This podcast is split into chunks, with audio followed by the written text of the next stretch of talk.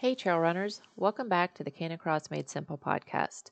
I'm Shannon Wasak, certified dog fit trainer, and today we're going over more great listener questions. Today we're going to be talking about hydration, such an important topic no matter what time of year it is. Should you hydrate before a run? After? How much? Keep listening to learn more. Let's talk about hydration. It's something you need to think about all year long. So, how much should your dog drink? There's no one size fits all answer, so if you have any specific questions regarding your dog, please consult your vet. The general recommendation is a half to one ounce of water per pound of body weight. So, if you have a 65 pound dog, for example, she or he would need 36 to 65 ounces of water per day. Use common sense, of course. If you're running on a hot day, she'll need more. Again, check with your vet with any specific concerns about your dog. So, how often should your dog drink? Before, during, and after a run. Before being about two hours before your run. Prehydrate before your planned run.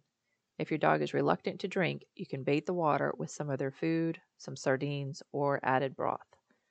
Also, carry water on your runs. While you're running, you should give your dog the opportunity to drink every time you stop for a drink. Your dog may want to take a swim at the pond or lake along your trail, but be cautious they don't drink from it. There's always the risk of contamination from bacteria, parasites, and chemicals. Then, once you're done with your run, always offer your dog fresh water. If you have more than one dog, bring enough to rinse the bowl and offer clean water. Not all dogs want to drink after another dog. Planning water for your runs is important, but hydration should happen all week. Putting water in your dog's food is a good option to achieve this. I add water to my dog's breakfast and dinner every day. Making sure your dog is hydrated can help with your dog's recovery and help keep them cool. So make sure that it's something that you plan for all week and not just during a run. So that's it for today's show.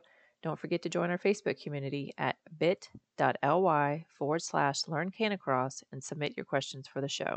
You can also leave me a voice message with your question at speakpipe.com forward slash canicross made simple, and with your permission, we'll post your question on the show.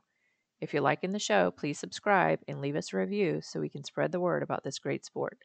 So get those tails on the trails, and until next time, bye for now.